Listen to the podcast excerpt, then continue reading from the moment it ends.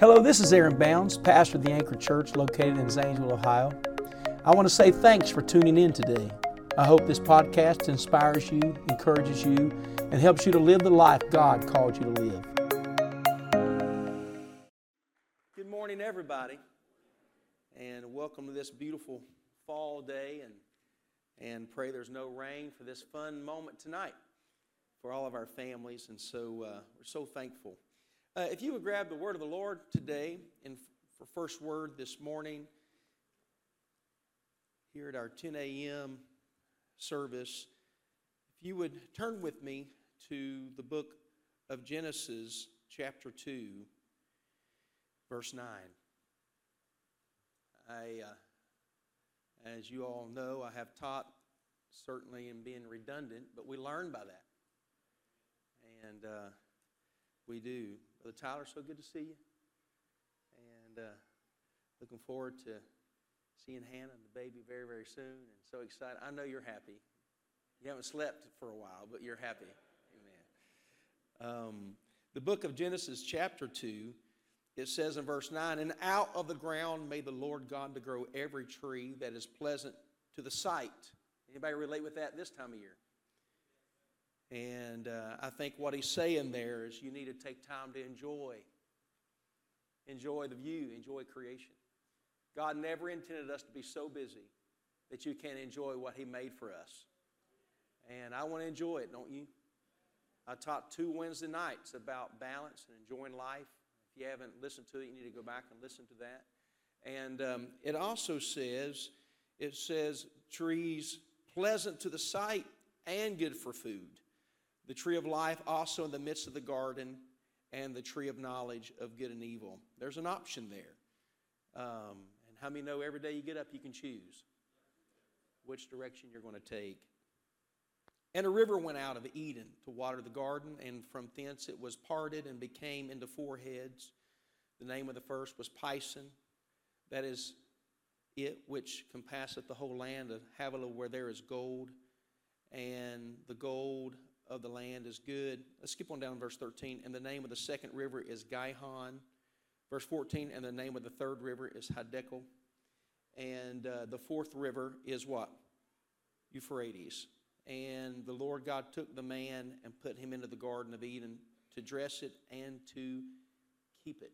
Verse 16, and the Lord God commanded the man, saying, Of every tree of the garden thou mayest eat freely. Everybody say, being free. Amen. It's not what that means, but there's freedom in his presence. But of the tree of the knowledge of good and evil, thou shalt not eat of it, for in the day that thou eatest thereof, thou shalt surely what? Die. Out of the garden came four rivers. One, one meant life, one meant bursting forth, one meant fruitfulness, and one meant purpose. Out of your family, God wants there to come life blessing. How many know He wants that to happen? Now, I know our children have choices, so you can't base on every situation. But uh, thank God that when they wander away, they can come back where there's life, where there's purpose, where there's bursting forth. And can you say amen? Where there is abundance and fruitfulness. And so uh, I think sometimes we beat ourselves up when something doesn't go the way we plan living for the Lord. But please know you got to stay in the garden, keep producing life, keep producing purpose, fruitfulness bursting forth so they have a place to come back to and they can find that life, find their purpose, find their fruitfulness. How many want to keep producing what, what matters? The world is a desert place. How many want to produce great? Would you clap your hands and shout unto the Lord today? Hallelujah. Amen. You may be seated. I am going to teach you today from, from this portion of Scripture. I'll reiterate a couple points here. But God wants great things to come out of our, our household, our family. And what I have taught for those that have not been here is that the first family was Adam and Eve. And uh, sad to say that the first family backslid. God's only two saints failed. Aren't you glad He made a way that they could come back to Him? I'm here glad you came back to Him? Hallelujah. His arms are wide open. Welcome home. And so when you are looking at this and teaching family, is that God spoke to Adam and commanded Adam, He said, don't partake of the tree of the knowledge of good and evil. And uh, Eve was not existing yet. She was later to be created. And but God had told him to keep it, to, to, to keep the garden, to protect the garden. Um, and then he commanded him to not take of that tree. When, when Eve was created, and he named her or called her woman, chapter 3 says, Now the serpent, verse 1, if you'll follow along, now the serpent was more subtle than any beast of the field, which the Lord God had made. And he said unto the woman, Yea, hath God said, Ye shall not eat of every tree of the garden. When the serpent showed up, the serpent showed up with a question about what God had said. A question. My fear sometimes is knowing that the youth and any of us, that in Timothy, he spoke to Timothy talking about Eve was deceived when the serpent came and caused her to question the things of God. And he said, I, I fear that you are going to be beguiled or you are going to be deceived by that same serpent, by that, how many know it's the devil? Do you believe he, he's a deceiver? And he's going to come down your road one day and he's going to try to get you to question what you know are truths. And many of you have wandered away at one point or another due to deception or due to an attack of the enemy, we would call that. And when the serpent came into the garden, caused and began to question Eve, verse 2 says, And the woman said unto the serpent, We may eat of the fruit of the trees of the garden. She knew the liberties and the freedoms that she had received. Why? Because Adam had told her, God's given all of this to us. Look at everything God has. I would say to every dad in this room, I would say to every parent in this room, you can't just talk about what you can't have. You need to first express everything you can have. We are here by the goodness of God. He's given us a job. He's blessed our finances. Look at the health that He's given us, the joy and the peace. Amen. And what we understand is He's been good. I know I'm among some believers this morning that you know God is good. God is good. How many would jump to your feet and clap your hands and say, The Lord has been good to us? God's been good to us. He's been good. Praise the name of the Lord. And that's what she was expressing. Listen, devil, Look at all the stuff we have. Look at all the good. I would say here today, we ought to be thankful for freedom to worship. There are people right now that do not have that liberty to worship. The liberty to come to the house of God and to, to come to a house that's dry. No leaking roof. We ought to be thankful. Amen. Padded seats and good company and amen. A God that loves you. You know, how many know He's been good? Are you thankful for the health in your body? Aren't you thankful for food on your table? And I'm telling you, at some point you sit down with your little children, and one of my buddies was he hit a hit a hit a hit a little boy, and, and uh, Lucas was his name, and and he was he was a new believer, pretty much just been in church a few years himself, and he was trying to teach Lucas to pray, and he got down beside him, and he said he said uh, he was trying to get him repeat and repeat type of prayer, and he said, Jesus, I thank you for shoes on my body. And Lucas would pray that little prayer. Lord, I just want to thank you for clothes that I've got to wear. Oh, man.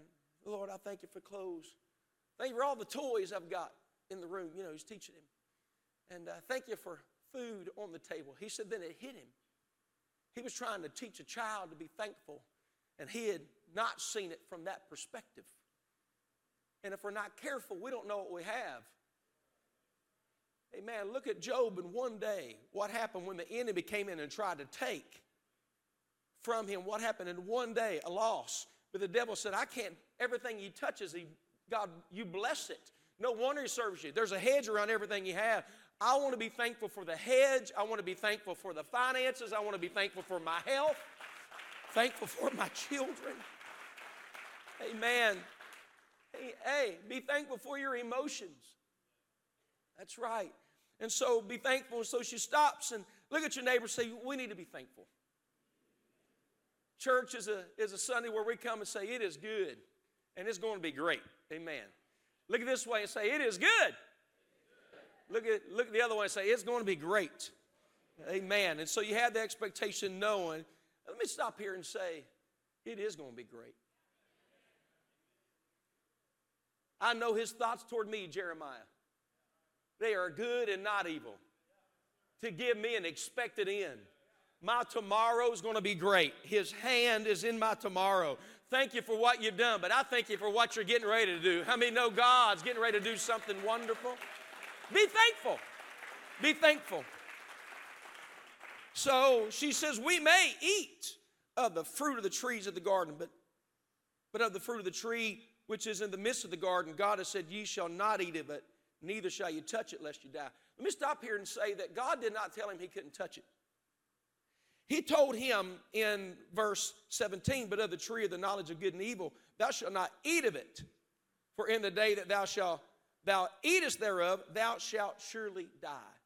God commanded him not to eat of it, but because of his wisdom and integrity, he taught his family, don't touch it.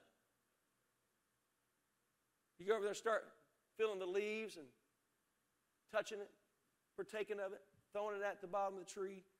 Just don't touch. You know, don't even look at it. We're not even looking that direction. And I think that that men of integrity, women of integrity, can't just. I, I told you about my kids. If I said, I said, don't touch that. You know what my children would do? Any of your kids ever do that? It's not just the preacher's kids, you know. Oh, yeah. Yeah, I was testing one too, that's for sure. And um, don't touch it, don't even look at it. He was drawing a boundary that was, that was further away. I think sometimes we, we, get an, we get this mindset well, if it's not chapter and verse, then don't teach it. I think what I'm saying is, is that sometimes Adam drew a line that was a little further than what God commanded because he understood the human flesh. And, uh, you know, the Bible doesn't say you can't smoke crack cocaine either. But somewhere there's got to be a line of principle that is drawn. And, uh, and that, that is based upon the word of the Lord. My dad taught me, he said, he, he said, he taught it here many years ago, but he said, a man of integrity, a woman of integrity has to draw boundaries, fences. Can I ask you, do you have any fences in your life? What type of fences do you have to guard your family? Before I move on, I want you to lift your hands and I want you to pray for biblical and spiritual convictions. Lord, we love you today. Thank you, Lord Jesus. Help us, oh God, to be homes of integrity that produce greatness. I pray, oh Lord, in Jesus' name, in Jesus' name we pray. Want your hand to be upon our life. I pray that God, that in our homes, in our lives, in this teaching, that we would apply your word and principle, God, to protect us from things that will cause, cause us to fall away. In Jesus' name. In Jesus' name. I, I will say today that, that when you draw fences, you need to give wise. Well, it's because I, because I said so. It doesn't work in 2023. How many know that? And it's okay. We have found that, that like 80% of people do not want to go to it, that you meet on the street, really don't want to go to a church. But 90% of people are looking to engage in a spiritual conversation. At our general conference, a man taught, uh, preached to the youth, and he said, Every young adult that has converted in our church in the last year were all engaged in witchcraft. Every one of them. I think there's a reason that there's an infatuation with Harry Potter and death and vampires. I think because people are seeking something spiritual. But instead of reaching for the Holy Ghost, the devil's leading them to an unclean spirit. How many know we don't need to be infatuated with wizardry and I don't care if it is Halloween. Yeah. We need to be infatuated with the Holy Spirit. And so so, engaging in conversation, sitting down with your children, sitting down with your spouse, and saying, Hey, I've got convictions I want to talk about. And uh, where we're afraid is we're afraid to deal with a conflict or hurting somebody's feelings. Well, listen, you don't want to get your feelings hurt. Don't get married. Don't lead. Don't have children. Because if you are married, there will be conflict. I heard someone say that love is blind and marriage is an eye opener. It's an eye opener. And so when you are marrying, getting married, I mean, boy meets girl, girl meets boy, man, they dress up, they iron their clothes, they, they, they're early. They come prepared, they ask questions, what's your favorite color, how you doing, all these great things. And, and uh, they get married and, and then, then, they, then they get married and you realize when you get married, you actually marry their family.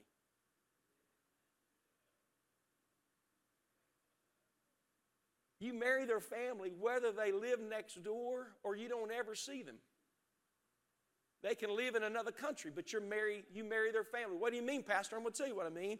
Is that when you marry their family, you're marrying, you're marrying their personality, you're marrying their mindset, you're marrying the way they do things. And uh, you're marrying their expectations. And when you get married, you are going to get married and you're going to have expectations based upon how you've lived and how you were raised. How many know it's true? The, the, word, the word disappointment means unmet expectations. And so on your, I gave everybody a paper. How many, how many did not receive one of these today? Would you raise your hand? All right, just raise your hand. I'm, we're going to pass these out to you.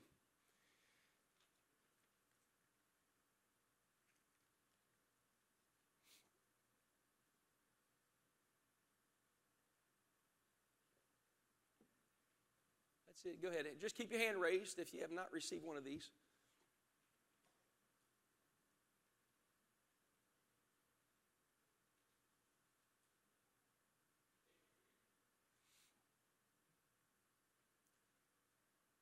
If you have a, have a pen or pencil or something that you can mark, we're going to have a teaching exercise here today in a moment. But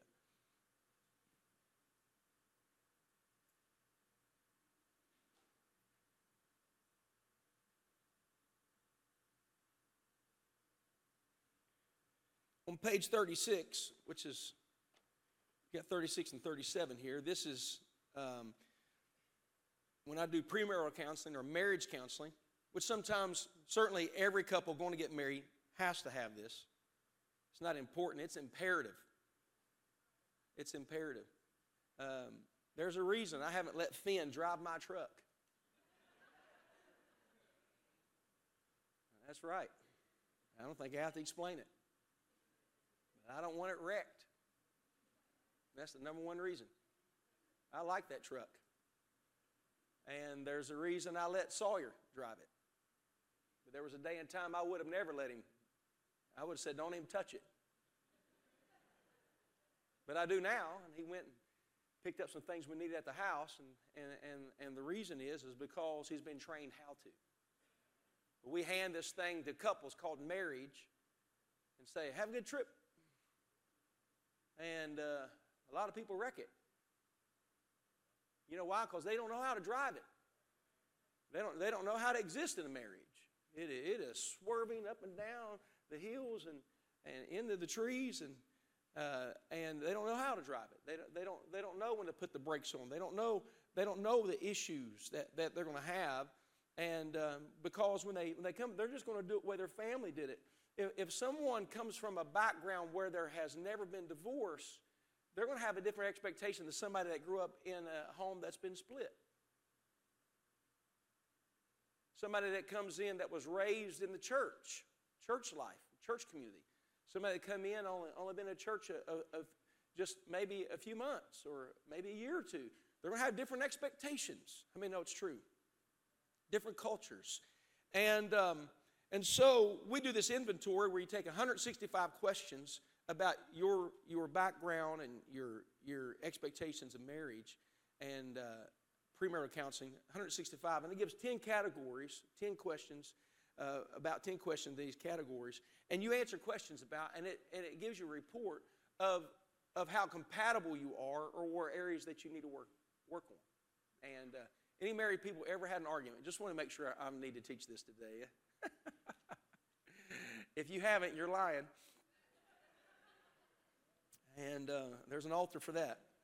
So, um, look what it says. Look at it. It says mapping your relationship. Well, I'll, I'll just move to that in a minute. But look where it says closeness. Closeness refers to how emotionally connected you feel to your partner and family.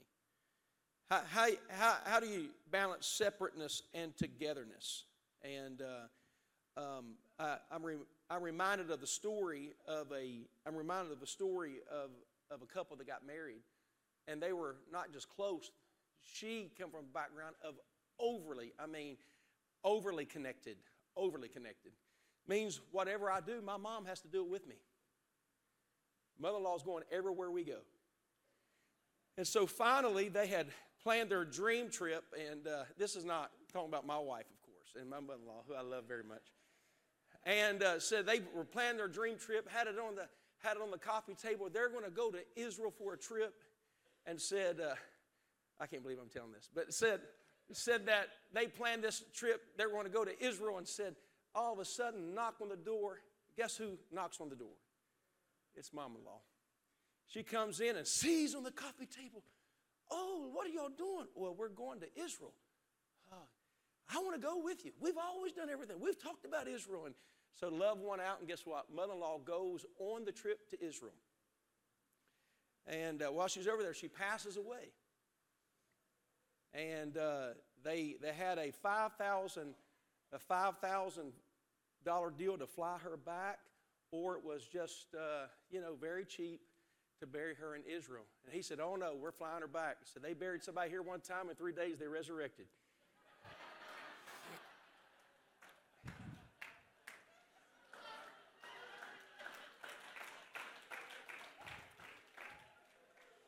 But that wasn't with anybody in this church. How do I move on? I don't know. What do we do here? But overly connected would be, overly connected would be my family has to do everything we're doing as a couple. Disconnected would be where it's not close, is they grew up in a house where they might remember a birthday, they might get together, but they grow up. I have met couples like families like this. They come from backgrounds to where birthdays were never celebrated, they never got together for Christmas. It was sort of when they graduated, they left. And maybe hear from a family member every now and then, maybe on a birthday, but I grew up in a family that we were close. Uh, every Sunday we went to grandma's house.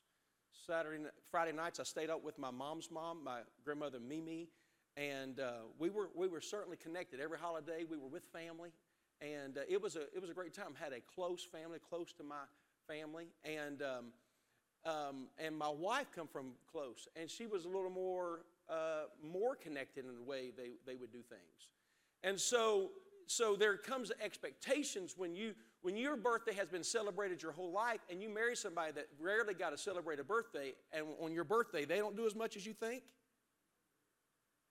There are going to be problems. I'll give, I'll give you one scenario about expectation cindy and i first got married it was our first it was it, we were so excited about it and uh, and one of the things we've done is is we chose when we got married to stay home on christmas and to build our tradition. And we would go see family after that or before that, but we wanted to wake up in our house for Christmas. We decided that. And because uh, there can be arguments in a marriage where you're going to spend Christmas and Thanksgiving. And how many know it's true? And then you're always with them, where you're never with us. And uh, so those things can, can happen. I'll never forget, wake up, and, and uh, I had, I had built, bought her a piece of furniture, and she'd bought me a guitar, and it was exciting and uh, waking up our first Christmas married back in back a few years ago. And uh, I'll never forget that we were opening these presents, and, and then, then at the end she said, Where's my Christmas card? I said, uh, uh, what, what do you mean? She said, Oh, everybody gets a Christmas card on Christmas. I said, They do? And uh, she said, Yeah. She said, I've gotten a Christmas card my whole life. I would get a card for dad and mom and Candy, and Candy get one for dad, mom, and me, and dad would get one for mom, Candy, and me. Uh, you understand? Four people in the house, and there'd be 12 Christmas cards sitting on the tree limbs. And uh, I said, I'm so sorry. Boy, she had envisioned it. She had thought about it. She's getting a card from, from it's going to say, Merry Christmas to my wife. She had pictured it, she had expectation of it. And my family, we just sent the Christmas cards of people we don't see. Uh, just for a moment, anybody on my side in the building? Cindy, would you look around? I'll win.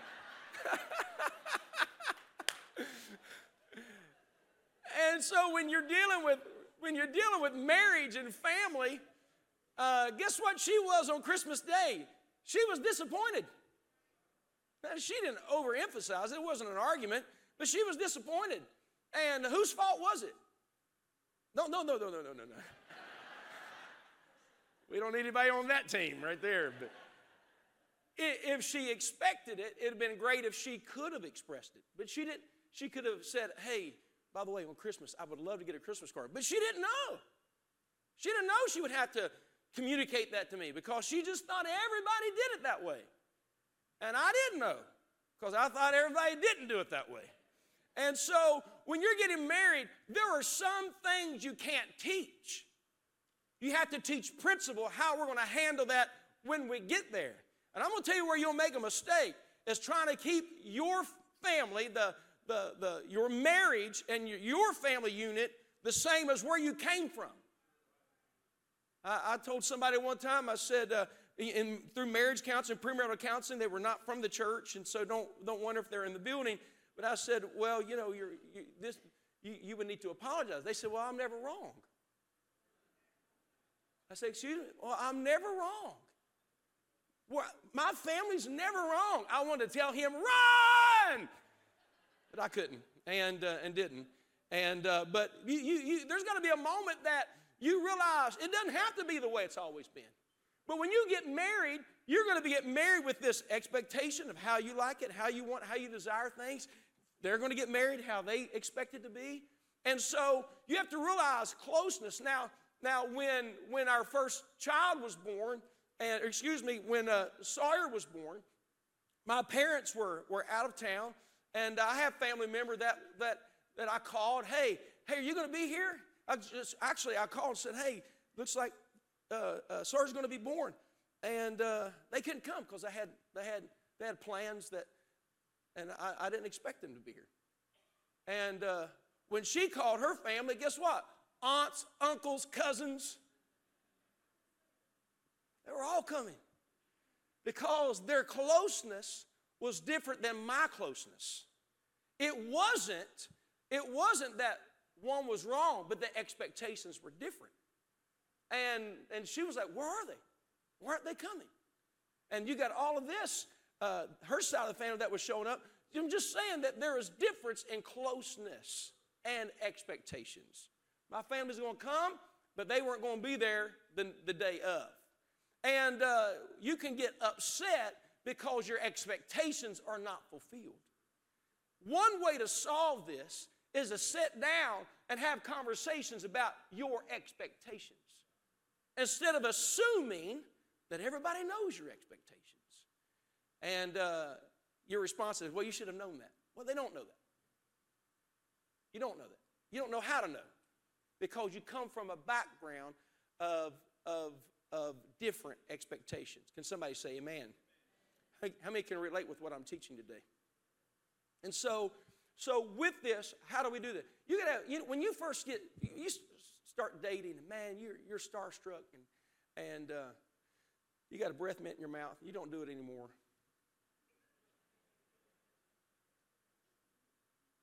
Boy, you, you, you, you, you made sure you were fine, trimmed, and groomed as well as possible. And uh, now you're walking out with terrible pajamas. And, and who cares, right? We're married. They said yes, so here, here you are. Here's the real me. And, uh, and I think that, I think that if, if, if we're not careful, uh, you'll get used to something that you truly at one time extremely valued. And uh, I will say that, that, that when you dated, you asked questions. How, how do you want this? What would you like? What's your dream? What's your bucket list? Where do you want to go? And when a couple, a couple, man and woman, they, they seek to please the other. It creates trust and respect. Uh, it creates trust and respect. Is when she knows he's doing everything he can to make her dream come to pass. And when he knows she's doing everything she can to make his dream come to pass, it brings a mutual trust because you know they're selfless and not selfish. And it calls you to trust them financially, uh, trust them in their absence, and uh, trust them in your absence to know that they're doing everything they can to make that marriage amazing. Because there's been boundaries that have been set. There's trees we don't partake of. As a matter of fact, let's, let's, let's step back a little bit and say, let's keep God in our life. So let's not even touch the tree. Hold on, let, let's not even look that direction. Let's have open conversation about our desires and wants. And, and uh, if a couple's not careful, uh, what'll happen is, is they will gradually grow apart and not know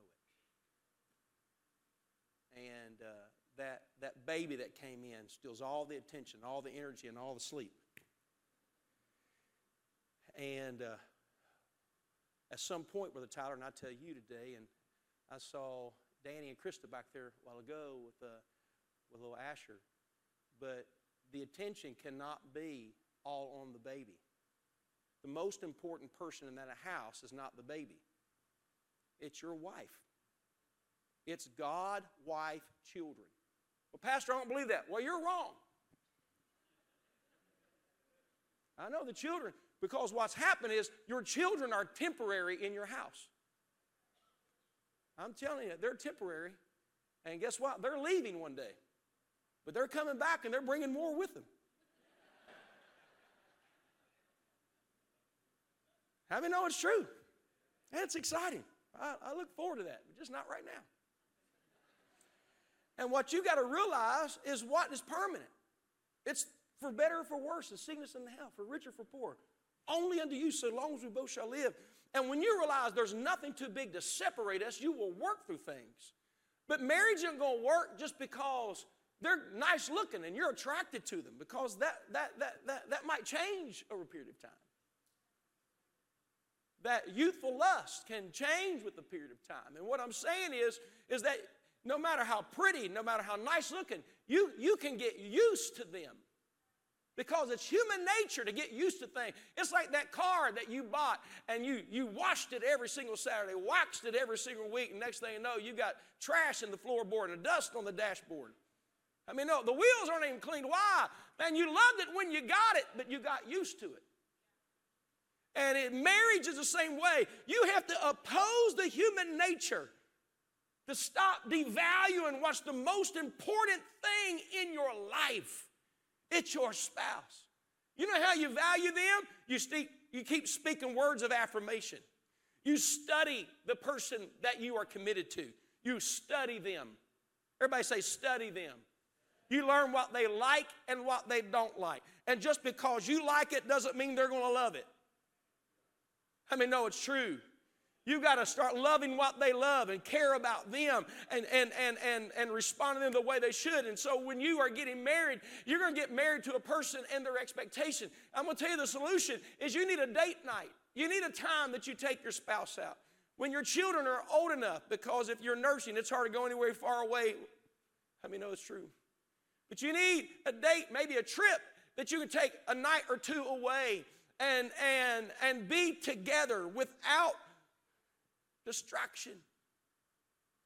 Focusing on one another and keeping important what is going to be in your life for the rest of your life. I'll stop here to say that the greatest compliment you will ever get in your life is at your wedding day when they look at you knowing they've got one life to live and they say, Only unto you.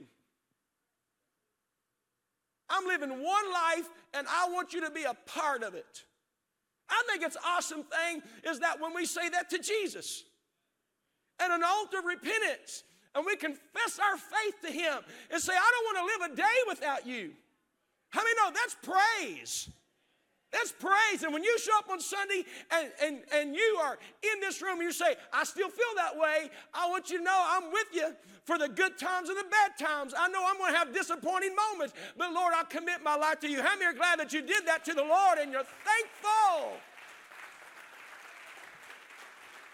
Thankful. And so I, I need to work on this. If you would turn, talking about closeness, and um, page 37 on there at the top, it goes from disconnected to overly connected. I was certainly very much connected. Probably my wife's side of the family was very connected on especially events. This doesn't necessarily deal with 100% emotion or affection, but I have met people that grew up and never heard dad say one time, I love you. I don't think it's right. I think, I think affirmation is what children need from their father. Let there be an amen in the building. Well, this is how I've done it. I think you've done it wrong. And that's why you come to church so you hear teaching to do it better. How many know the Lord loves us? For God so loved. We have it written in His Word because we need to know that He loves us. Well, I showed them that I love them, or He showed me that He loved me by providing. There's more to this than just action. You have to have verbal connection. Somebody say verbal connection. And so, a family that grows up may be uh, disconnected versus somebody that's overly connected, it's possible there's not a lot of affection there. I think a hug from a father is key. A hug from a mother is key affection. And um, um, when you're looking at closeness, disconnected versus overly connected, let me stop here. Uh, and are y'all getting what I'm teaching today? There has to feel a sense of connection. Not if I left the home, mom and dad wouldn't miss me. Uh, they have to feel love. They have to know that there's love. How? Emotional connection. Everybody say emotional connection. And so showing that, expressing that, and uh, is, is very key. Being together, birthdays, Christmases, nights. Look at flexibility, where it says overly flexible versus what? Inflexible. When I think of inflexible, I think of military time. Military. Extremely rigid. I'm sorry, dinner was at 601. Go to bed. You don't get to eat tonight. Now, now if they if they've been late for dinner for three nights in a row, maybe that you bring some extreme measures. But but I'm sorry, but it was at six. I said it was at six. This is Dad's rules. I'm sorry. Go to bed. And I think that that that if we're not careful, you can have such a rigid schedule that there's no room for flexibility in the in the family time. I grew up, dinner was every night at six. I loved it. Every night at six o'clock, I knew dinner's going to be every night at six. Where you would see overly flexible, there is no such thing as any schedule. Just come as you go. Six year olds and seven year olds and 12 year olds, everybody's just doing their own thing. Uh, uh, ramen noodles are a great blessing in that family. TV dinners. But there's no schedule. Nobody knows where anybody else is. And let me, let me stop here and, and teach you that you don't have to be inflexible. Certainly, you shouldn't be overly flexible, meaning, uh, meaning that there is no schedule. But there needs to be something structured in that family. When's bedtime? When do you get up? Are y'all hearing me? Uh, what's the order? Who's, who, who's washing the dishes? Who's, who's washing the clothes? Who's getting the clothes out of the hamper? Who's taking out the trash? You have to have some letter, level of order that people know what they're going to do, or it's going to be dysfunctional. And, uh, and so when you are looking at this, um, uh, you, you have to make decisions and, and find where you are. Here's what I'd like you to do stop just for a moment. And I want you to put on there, based on what I've taught today, between disconnected and overly connected. Are you connected? I want you to mark that where you, where you grew up, uh, how you grew up as your family background, and also mark where you think you are as a couple or as an individual. Take a moment and mark that. Do you, you feel like you grew up disconnected, overly connected, or somewhere in the light blue, which would be balanced?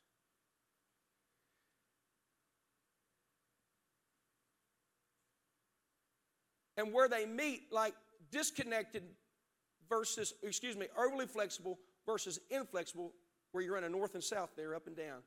Where do you think you grew up and where do you think you are now?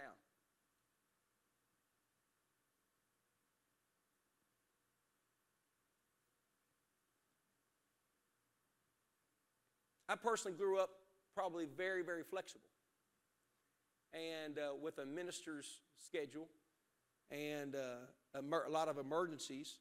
Uh, there's a lot of things, plans that were changed. If you're inflexible, that means plans don't change. Whoever shows up gets the benefit of being there. Whoever doesn't is going to miss it. We're not going to move anything around for anything or anybody. And uh, balance would be somewhere, somewhere in the middle.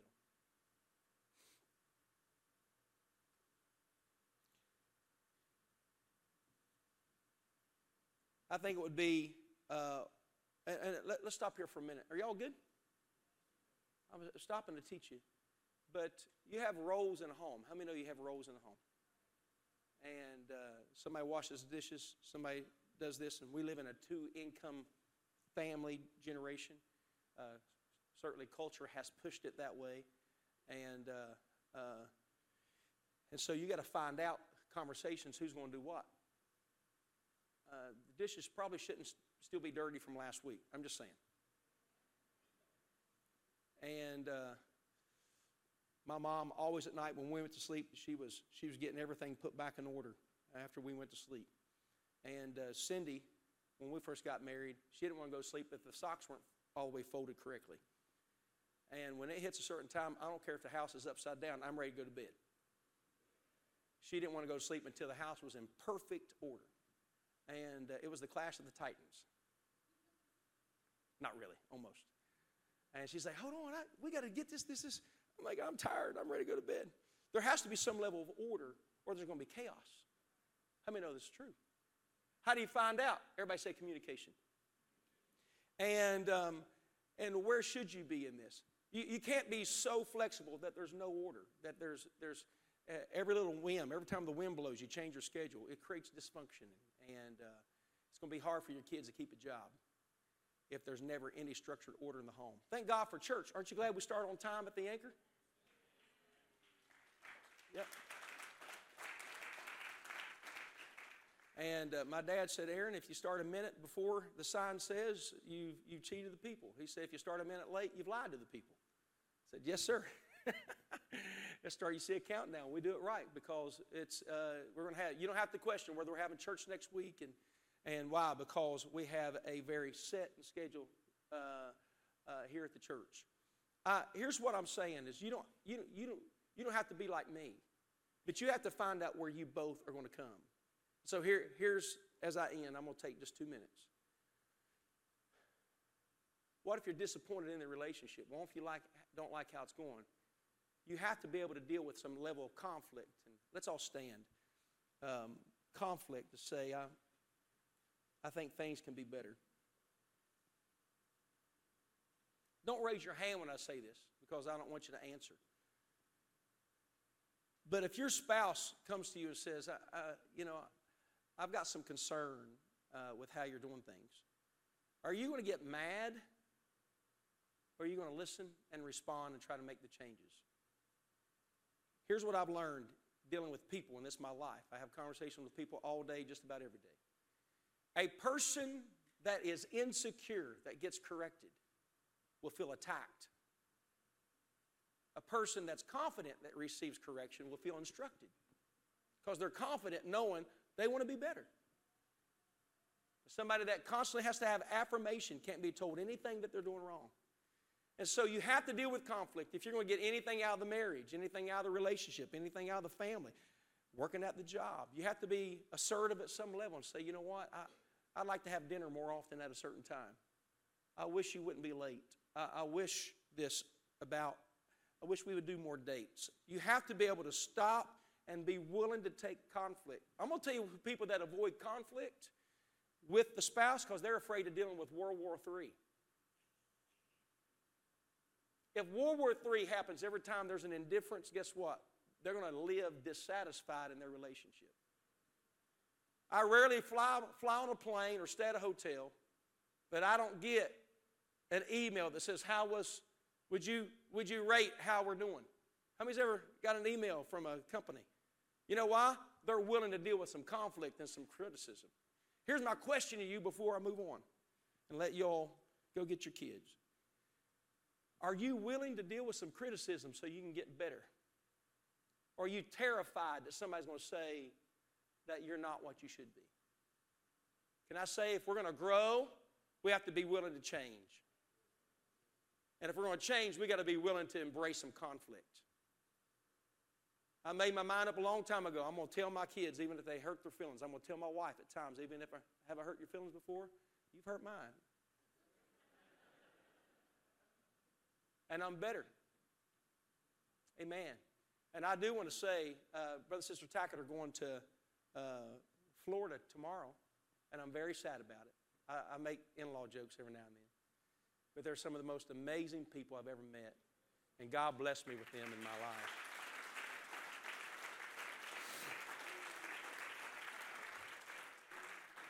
And uh, you can take this home with you, and I'll, I'll pick up here. I've been teaching on family, but I want you to be better.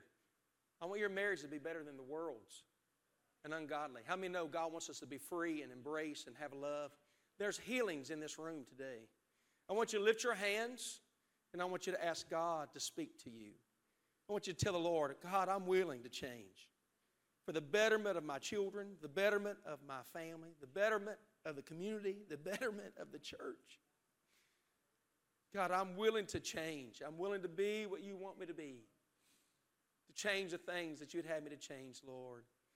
I don't want to be stuck in my ways. I want, I want to become everything you want me to become. In the name of Jesus Christ, we pray. Can somebody say amen? God bless you. Stick around. Family worship will start here in just a few, few moments at 11 o'clock. Thanks again for listening to the Anchor Church podcast. If you enjoyed it, make sure you subscribe so you can keep up on our weekly sermons. If you're in the Zanesville area, we invite you to join us on Sundays. You can find all the details on our website at theanchor.church. Again, thanks so much for listening, and we hope to see you soon.